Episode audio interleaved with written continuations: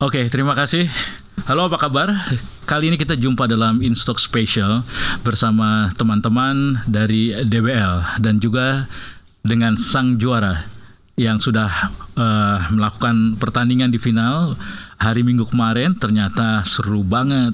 Akhirnya kita dapat juara. Ada SMA 70 Kera. Halo Kera. Halo. Nah, Kera ini adalah pemenang putri untuk SMA 70 dan juga ada Fahri dari SMA Al-Izhar. Ini Fahri nih, the rising star ya. Yeah. Jadi tahun kemarin gak juara, tapi tahun ini juara satu ternyata kan. Dan kita akan ngobrol juga dengan Om Rocky. Om Rocky, apa kabar Om? Apa kabar, sehat? Ini Om Rocky ini yang kita tunggu-tunggu, Senior Manager Corpoeate Communication DBL. Yeah. Gimana Om? Kemarin itu final luar biasa ya. Kalau kita lihat dari untuk ngeraih generasi Y dan Z di dunia bola basket di Indonesia, khususnya di Jakarta ini ya, karena dari tahun ke tahun selalu tumbuh begitu ya. Gimana DPL? Okay. Terima kasih juga kita dapat kesempatan nih di Al Sinta Podcast. Ya kan? Gila, tepuk tangan dong.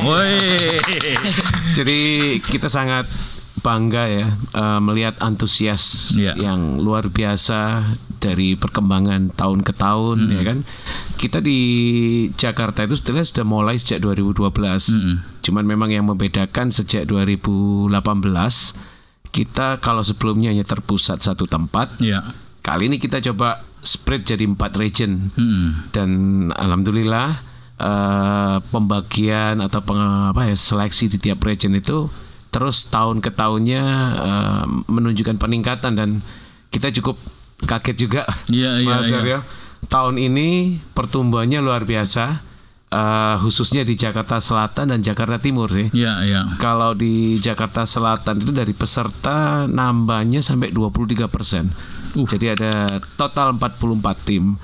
Itu yang membuat kami harus nambah hari untuk waktu penyelenggaraan PR baru tuh ya. Kita dengan senang hati tentunya. Sementara yang di timur kenaikannya juga hampir 20% juga ya. Nah ini ya kita berterima kasih ke sekolah-sekolah yang sangat antusias ya kan. Lalu juga ke adik-adik yang misalnya jagoan-jagoan ini ya. Betul. Ya mereka-mereka inilah kita bisa sebut calon bintang basket masa depan. Nah itu dia. Saya juga sebagai masyarakat Indonesia nih Mas Rocky ya, ucapin terima kasih loh, karena kita lihat tim-tim nasional ya, dari putra-putri ya, itu rata-rata kalau dilihat di trace gitu ya, waktu SMA jebolan DBL semua itu ya. Alhamdulillah. Itu menunjukkan bahwa DBL ini kan sebetulnya kalau di piramid pengembangan basket itu kita ada di paling bawah ya kan. Dan itu dipungkiri atau tidak ya kan.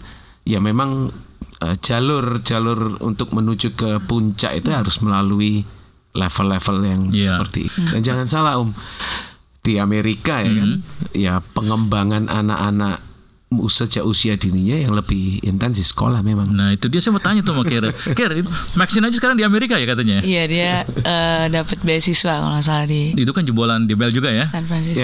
Iya. Dia matang lebih cepat. Tapi kalau nggak ada PG-nya Kera tuh beda lagi ceritanya kan. Tahun ini Kera membuktikan kan bahwa tanpa Maxine pun SMA 70 juara. Cerita dong, ini gimana kemarin juara kayaknya? Gimana tuh Kera? Sebenarnya awal sebelum tanding itu juga ada rasa deg-degannya juga, karena emang kita juga bersebelas kan akhirnya karena Maxine pergi ke Amerika. Tapi kita juga dengar-dengar orang-orang bilang, oh ini pasti bakal susah nih, bakal seru nih DBL nih, nggak ada Maxine soalnya. Kita juga kayak merasa diremehin gitu. Wow, kayak gitu. Kayak nggak ada yang, kayak seakan-akan di Bulungan selain Maxine nggak ada yang bisa main basket gitu. Ternyata ya, kita tunjukkan gitu ya. Makanya pas tanding itu benar-benar serunya dapat banget, karena sama aku juga bangga banget sama adik-adik kelasnya.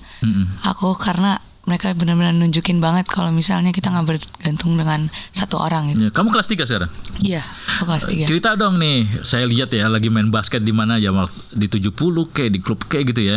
Kemarin juga kan ikut juga cup ya. Iya. Bola tuh nggak pernah mati gitu loh, passing ke kiri kanan bahkan chop ke bawah begitu. Itu gimana tuh? Kemarin di 70 memang harus begitu perannya juga atau gimana? Sebenarnya udah dari dulu, dari K12 diajarin tuh bola tuh jangan mati. Nah.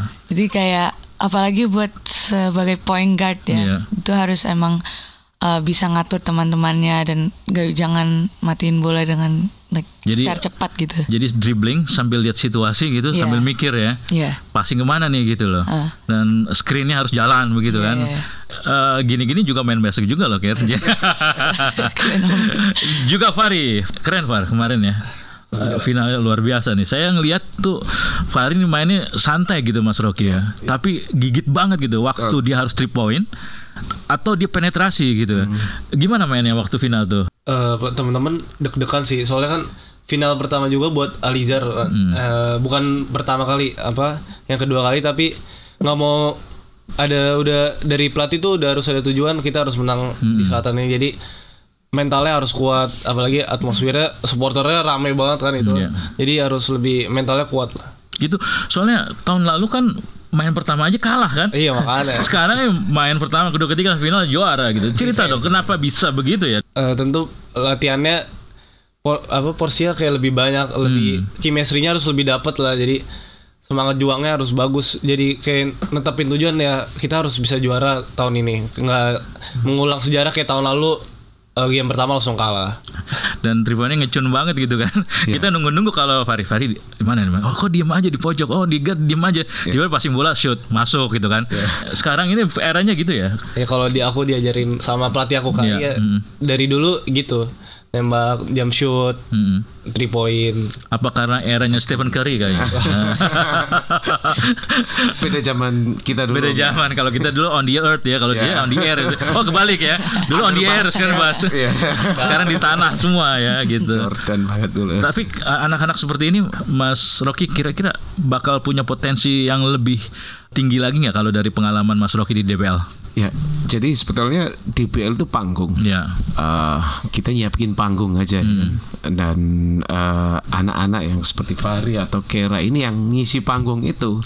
Dan keputusan bahwa kalau dia akan menjadi superstar di panggung itu ya dari masing-masing tentunya ya kan. Karena gini, mereka itu kan anak-anak SMA lah, bukan hanya di Jakarta. Ya, seri-seri yang dilakukan oleh DBL untuk bisa tampil di DBL kan kayak mimpi. Betul. Apakah ini treatment dari DBL sendiri menciptakan ambience seperti itu sehingga kayak Fahri, Kera dia latihannya harus extraordinary begitu? Ya, jadi sejak awal kami menggelar DBL ini tepatnya 2004 ya kan. 2004.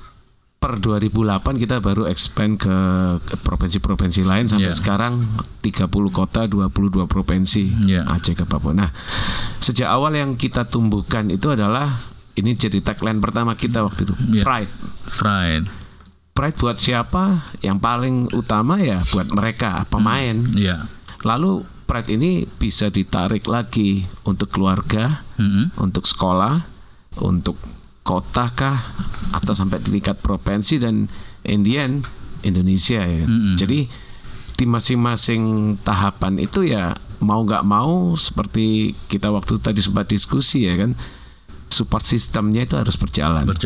Jadi bisa aja mungkin si Fahri atau Kera jalan sendiri, tapi nggak mungkin kalau itu nggak ada dukungan dari keluarga lain ya, sekolah ya kan? Termasuk juga di BL ini ya. Kita hanya panggung sebenarnya. Tapi itu dukungan juga kan ya Ker ya. Ker, mimpi nggak sih bisa juara 2 kali ini di DBL ya untuk seri Jakarta Selatan ini ya? Mimpi banget sih, karena aku juga buat juara nanti di championship juga kan. Karena udah dari tahun pertama udah juara, jadi kalau bisa tuh bikin sejarah tuh 3-peat. Sadis kan anak sekarang begitu ya. Tripit tapi ya. Di seri DKI Jakarta. Seri DKI Jakarta kan. Luar biasa nih. Aku sebenarnya pas yang juara pertama di South Region itu sebenarnya aku nggak main. Karena gitu. Aku pergi Prapopnas itu tuh ya.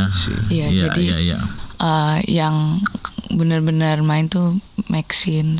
Oh betul, waktu itu saya kaget juga tuh Kera nggak ada ya. Oh ternyata Popnas betul ya. Dan sekarang ini pengen pencapaian tertingginya apa nih di DBL nih? Persiapan buat nanti DKI Jakarta seriesnya itu. DKI Jakarta series masih di situ atau masih ada tempat yang lain? Nanti ada kejutan. Tunggu. Terus saya mau tanya dulu ke Fahri nih. Fahri, orang pengen banget tuh main di DBL kan gitu ya.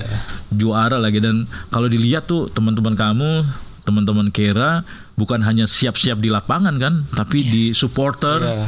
Terus juga ada modern dance-nya. Luar biasa, kayaknya itu semuanya disiapin ya. buat supporter pasti persiapannya supporter juga harus inilah apa pas lawan apa inilah, jadi harus pasti bakal rame sih buat support sekolahnya. Ya itu. Berarti kan teman-teman kamu ya di supporter terus di modern dance-nya itu kan punya expect yang lebih sama kamu kan. Gimana kamu rasanya tuh? Kebebanan nggak? Terbebani pasti, tapi harus kuat juga. Tujuan kita kan juga mau juara, jadi harus siap lah. Jadi mental juara, punya mental juara. Karena gini Om Rocky, ini kan mental juara udah ada di pemain ya. Tapi kan juga ada harus mental juara, mental kalah juga ke para supporter dan juga para penarinya begitu kan. Kadang-kadang kan main sekali tiba-tiba kalah, semuanya buyar tuh. Jadi nggak manggung juga, supporter juga nggak datang juga. Itu gimana cara DBL melakukan edukasi itu ya? Jadi sebetulnya memang karena ini panggung ya kan, toh kalau harus gugur di awal, misalnya, toh dia udah memberi menunjukkan effort ya, apa yang sudah dia persiapkan ya kan. Betul. Soal kalah menang itu kan kita juga nggak bisa nggak bisa menebak ya kan. Tapi yang terpenting kita juga masih melihat aspek-aspek itu. Jadi contoh misalkan yang di BL Dance Competition.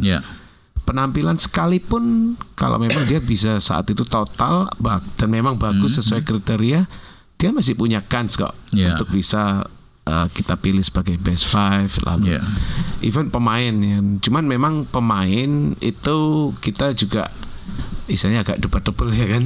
Betul. Kalau hanya tampil sekali gagal kalah agak kita juga melihat sih secara kemampuan statistik benar.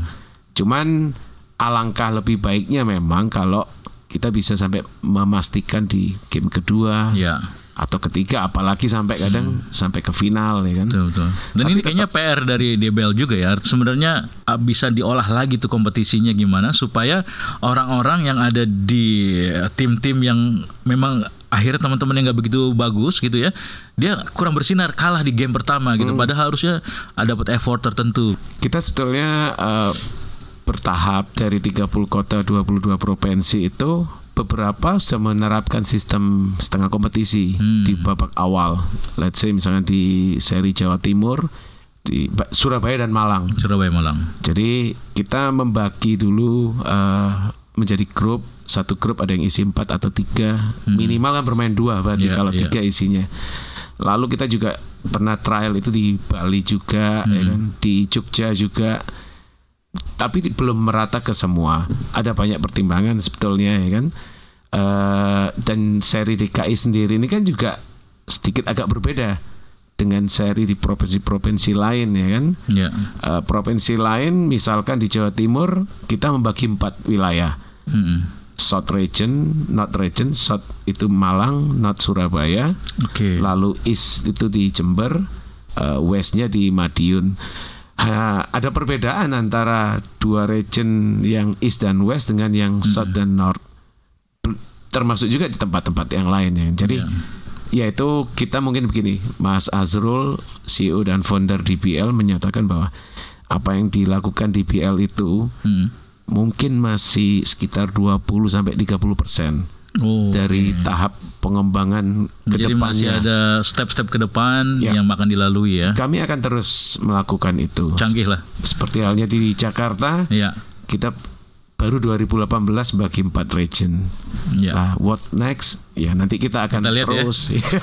Saya mau tahu juga nih sama Kera nih. Ker, kan kamu main di mana aja nih? Termasuk bawa nama apa daerah ya, terus juga klub ya. Ya kalau temen gua nggak main di klub, gapnya agak jauh nih. Nah gimana tuh untuk ngisi itu, Ker? Sebenarnya emang fokus kalau misalnya lagi ada event apa itu kayak kalau bisa emang fokus dari salah satu aja. Karena emang harus dibangunkan chemistry-nya juga. Jadi kalau misalnya dibedain untuk klub, sekolah atau bawa nama Jakarta gitu, itu emang beda banget. Karena kadang-kadang kan di klub juga ada beberapa orang yang kayak ya skillnya lumayan lah, tapi gak yang kayak kalau dikumpulin di gitu di daerah gitu loh. Kalau misalnya bawa nama Jakarta itu semua dari 12-12-nya harus bisa main semua dengan baik dan punya efisiensi yang baik juga kan. Jadi Kalau dibandingin juga sama sekolah, itu juga ada beberapa anak sekolah kan ada yang nggak ikut klub tapi nah itu dia tuh aja. Gimana tuh cara ngisi gap itu? Ya jadi sering-sering latihan bareng aja sih itu. Oh, gitu. Jadi biar dapet feel-nya, chemistry-nya ya. Iya. Kalau Fahri saya tahu nih banyak satu klubnya begitu kan. Makanya luar biasa chemistry-nya. Tapi gimana tuh untuk dapetin chemistry sama teman-teman jadi champion ini? Pasti latihan lebih banyak bareng. Terus abis latihan tuh biasanya kita kayak makan bareng kemana gitu. Jadi setelah latihan pasti ngumpul lah, bonding lah. Jadi chemistry lebih dapat. Tapi memang ya skillnya memang berbeda-beda ya di sekolah ya. Nah untuk ngisi nyemangatin yang dia bukan anak klub tapi dia bisa dukung tim gimana tuh Far? Menurut aku effortnya harus lebih gede lah. Kayak misalnya kalau mau latihan tambahan atau apa gitu. Dari pelatihnya juga pasti ada apa namanya strateginya lah dari pelatih KAI. Karena ini kan kalau kita lihat di DBL itu kan gak bisa seperti main di klub atau di Jakarta ya. Bisa berenam aja bisa main begitu kan. Bertujuh bisa main ya kan. Yang jago 7, jago 6 bisa jalan. Tapi kalau di DBL kan 12-12 nya harus main kan. Nah itu strategi kamu sendiri di antara teman kamu gimana tuh? Diskusi sama pelatih juga gitu ya? Iya diskusi sama pelatih. Ya kalau mau dikasih main misalnya batasnya kan 6 menit dia harus keluarin effortnya 100% lah. Gak boleh tahan-tahan. Jangan takut capek ya. Iya, bisa diganti nanti. Bisa diganti. Kalau kamu gimana Ker? Bisa diganti-ganti. Iya harus, menurut aku juga harus 100% harus nunjukin. Karena dari 6 menit itu bisa aja nanti dimainin lagi kan. Karena dilihat dari pelatihnya tuh effortnya berapa. Banyak dan efektif gak di dalam permainan gitu. Jadi emang mereka yang harus juga punya semangat. Kita bantu semangatin juga sih. Kelihatan bahwa harus bahu membahu kan gitu ya. Jadi nggak bisa nih tiba-tiba yang satu kayaknya kurang perform. Harus dirangkul. Sistem itu gimana sih ide itu Mas? Jadi kita karena DBL kan liga developmental kan. Kita memikirkan aspek-aspek itu terutama bahwa gini. Kita menganggap bahwa ini adalah panggung dan bagaimana mungkin si anak itu bisa dapat panggung kalau dia nggak dapat kesempatan. Panggung maksudnya minute play ya. Betul. Nah itu kenapa ada regulasi yang mengatur bahwa semua pemain yang didaftarkan di roster saat pertandingan itu ada batas minute play minimum ya. Kalau itu diindahkan atau nggak dilakukan oleh coach, ada mekanisme sanksinya ya kan. Ada free throw ketika kalau nggak salah quarter 4 ya. Bahkan tahun lalu tuh ada yang diusir dari lapangan ya coachnya ya. Nah saya lanjutkan tadi bahwa kenapa seperti itu karena dulu kita sering lihat wacana camat, cadangan mati, atau istilah penghangat bangku cadangan, benar-benar duduk terus panjang game. Bisa dibayangkan Om Arya misalkan ya kan, putrinya main nih rencananya kan sekeluarga nonton misalkan ya kan, tiba-tiba saat di pertandingan sama sekali nggak dimainkan.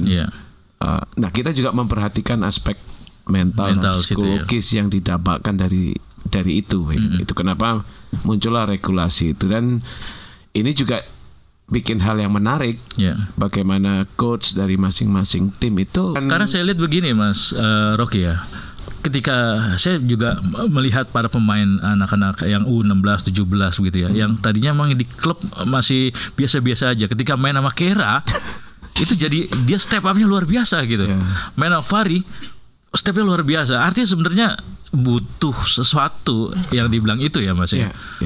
Effort itu ya, minute play itu, the game play begitu ya. Bener. Ini ngadaptasi dari luar negeri, Eropa atau apa gimana sih Mas? Tepatnya sebetulnya kita yang kita lakukan itu berawal dari pengamatan, experience Mas Azrul dulu waktu beliau merasakan di Amerika ya kan. Iya, betul. Dan bagaimanapun kan sistem atau kompetisi basket yang bagus ya memang kita kiblatnya ke arah sana. Betul.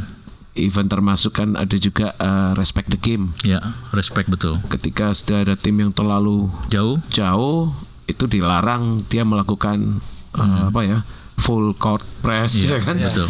Itu sebetulnya juga ada pertimbangan-pertimbangan secara aspek mental dan psikologis juga ya kan.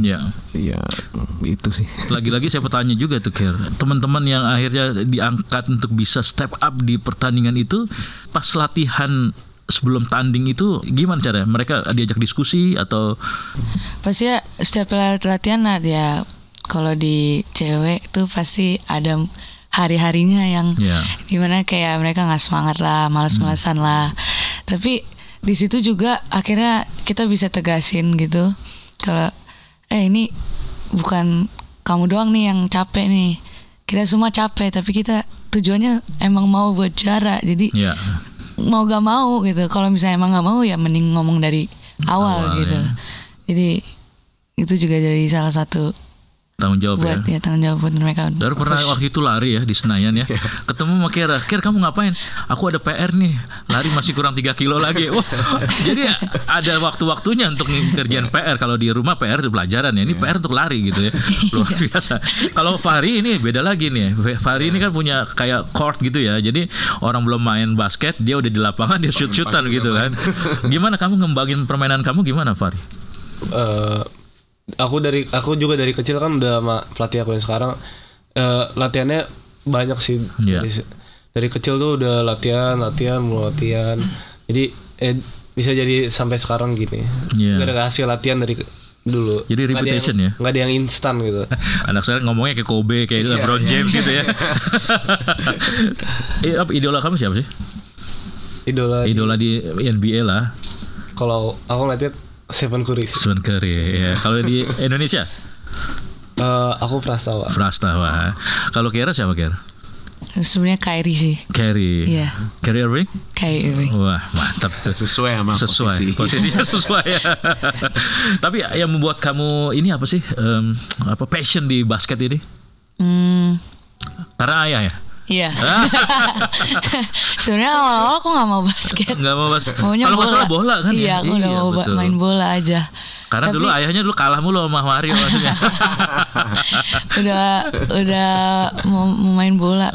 Diajakin ke lapangan basket udah berapa kali gitu. Tapi aku bilang nggak mau bola. Tapi dibilang katanya nggak ada tim cewek. Jadi tetap aja. Ya padahal ada.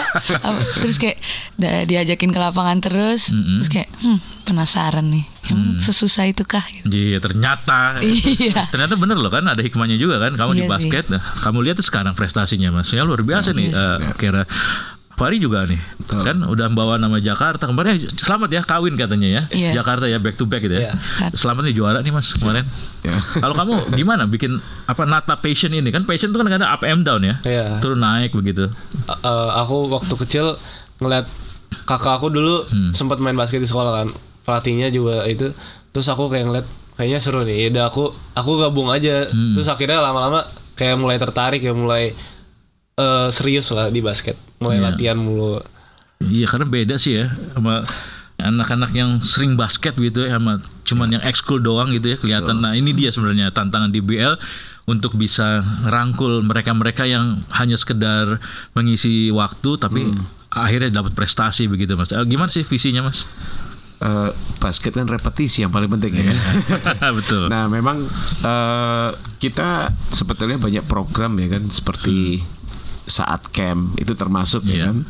Bukan sekedar di DBL camp itu adalah saat hanya untuk menyeleksi enggak, tapi di situ juga ada proses untuk transfer knowledge ya kan, memperbaiki anak-anak itu ada misi di situ ya kan, dan juga kita juga concern kepada para pelatih, ya.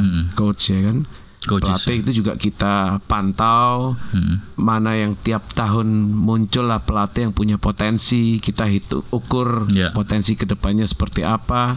Itu juga kita ajak saat di DBL Camp itu dengan harapan untuk dia juga dapat isi baru lagi ya kan. Ya, jadi perlu saya sampaikan juga nih ke pendengar dan juga netizen ya, yang nonton acara ini. Jadi kalau DBL tuh dari SMA, region, provinsi begitu, habis itu nasional. Nah itu kalau yang dipilih nanti bisa ke Amerika ya, dan itu menjadi impian anak-anak semua ya di Indonesia begitu. Betul. Gitu nggak Kir? Impian nggak? Iya, bisa saya jadi salah satu sih. Pengennya ketemu nanti ke Amerika lagi, ketemu sama ini ya, pemain-pemain NBA dong ya yang lebih. Yeah. Kalau nggak salah tahun lalu ketemu sama siapa? Tahun lalu dari 70 ada 2 orang kan? Ada 2 orang ya. Iya. Si Sarfina sama Maxine. Maxine ya. Yeah. Ketemu sama siapa waktu itu? Tahun lalu kita kebetulan memang nggak semucur, kebetulan waktu saya berangkat 2021. Bukan, tahun lalu itu kita baru pertama kali di Chicago. Oh, Chicago. Ya, yeah, cuman yeah, yang lebih baik lagi untuk yang di Chicago kemarin adalah anak-anak itu ikut turnamen under NCAA license, dan di situ ada banyak talent scout. Itu yang membuat ada 5 anak sebetulnya yang masuk dalam radar dan dapat tawaran beasiswa juga. Tadi Maxine sebetulnya juga masuk, cuman dia kan statusnya masih kelas 1. Sementara yang dicari oleh talent dari beberapa perguruan tinggi di NCAA itu mereka yang sudah kelas 3. Gitu. Ini jangan-jangan nanti kalau Fahri sana nggak pulang lagi nih kan? Iya Fahri, pilih di Amerika kayaknya. Bentar di sana. Bentar. Ya. Karena memang itu ya. Gimana kamu melihat Amerika sebagai sebuah negara bola basketnya? Permainannya udah lebih di atas lah. Iya. Lebih tingginya juga. Iya, intensitas teknik ya, semuanya. Dan kalau lihat dari latihan yang mereka juga kan ya, berbeda banget ya. Gila-gilaan lah. Gila kayak misalnya siapa? Trae Young. Saya lihat di YouTube itu 1 jam dia shoot. 1 jam gak berhenti gitu kan. Dan itu rata-rata masuk sampai average 90%. Itu latihan-latihan kayak begitu. Ada cerita menarik sebetulnya Mas Aryo. Waktu 2022 kita waktu itu teman-teman All Star kan ke LA. Nah, kita waktu itu menjelang sesi latihan dengan Phil Handy. Oh, Phil Handy betul ya. Pelatih Lakers ya kan. Betul. Plus bonusnya waktu ada Derek Fisher ya kan. Iya, ada Derek Fisher tuh ya. Nah, saat kita nunggu jam untuk latihan ya kan ada 8 lapangan ya. Betul. Di ujung itu teman-teman pada teriak-teriak, itu kayak KD tuh. Itu kayak KD ya kan. Oh iya. Kevin Durant ya. Ternyata memang benar. Dia lagi latihan. Dan itu adalah momen ketika summer ya kan, break, NBA lagi break, harusnya dia mungkin nikmati untuk liburan ya kan, karena di sehari sebelumnya waktu kita ke Disneyland kita ketemu keluarga besarnya Holiday itu. Oh iya. Beradik kakak ya kan, semua lagi liburan. Sementara yang kita lihat seorang Kedi latihan. Jadi waktu itu bonusnya teman-teman sih ngelihat. Dan juga dapat pelajaran penting. Seorang superstar pun waktu liburnya dipakai untuk latihan. Betul. Pantesan di Fahri ini disuruh ibunya liburan, maunya di lapangan basket nih. Liburan Fahri. Wah, kamu gimana? Kalau kamu gimana? Latihan terus gitu juga? Itu kalau misalnya udah kelamaan nggak sih? Kayak aku juga sebenarnya. Tapi iya tuh benar. Parahnya tuh. Aku kalau misalnya libur, kalau bisa tuh jalan-jalan sama temen dulu. Udah mau berapa banyak gitu, kalau bisa jalan-jalan sama temen dulu. Tapi habis itu diingetin lagi sih sama papa kayak, ayo latihan, udah 2 minggu belum. Betul. Udah 3 hari nih belum memegang bola gitu lah. Gitu ya, kamu juga gitu Fahri. Jadi kalau gak salah kan kayak Fahri, Kera ini kan. Kalau gak latihan sekolah, latihan klub. Kalau nggak latihan klub, latihan DKI, ya kan? Waktunya basket ke basket, bahkan seminggu bisa 6 kali 7 kali latihan begitu, bahkan yang pagi sama sore begitu. Gimana ngisi nggak bosannya itu gitu, ngisi kebosanan itu? Pernah bosan nggak sih? Pasti pernah sih. Kalau ada ini, tapi aku kadang-kadang kalau aman liburan malah kayak aneh, bosan juga jadinya. Jadi diisi sama latihan basket. Iya. Yang ada waktu itu saya lihat dia liburan yang waktu di Jogja ke pantai sama satu tim gitu ya, main lucu-lucuan gitu. Tapi emang itu cara ngisi itu ya, killing time supaya nggak bosan gitu ya. Biar nggak capek. Jadi istirahat lah sebentar sebelum tanding lagi. Kalau Kera gimana? Ganti cabang olahraga biar nggak capek. Kalau di sekolah kan jadi lebih seru gitu loh kalau main basketnya kan, karena ya pada ceng-cengin lah, terus kayak ngata-ngatain lah kalau nggak bisa. Jadi refreshingnya juga bisa dari situ juga. Iya. Tapi anak-anak seperti ini udah kelihatan ya auranya bahwa next ada step yang lebih tinggi lagi yang bisa diraih oleh mereka begitu Mas. Benar, selama konsisten dan juga tetap haus akan saya masih kurang. Saya masih punya tujuan yang lebih tinggi, masih kurang. Itu sih. Gitu ya. Terakhir nih, kira-kira apa yang kamu mau sampaikan sama teman-teman semua di Indonesia ini? Mungkin ada beberapa orang-orang yang pengen gitu di posisi kita kalau misalnya pengen jago gitu, tapi mereka ragu, mereka akhirnya kayak pasti nggak bisa lah, nggak ada waktunya, udah telat.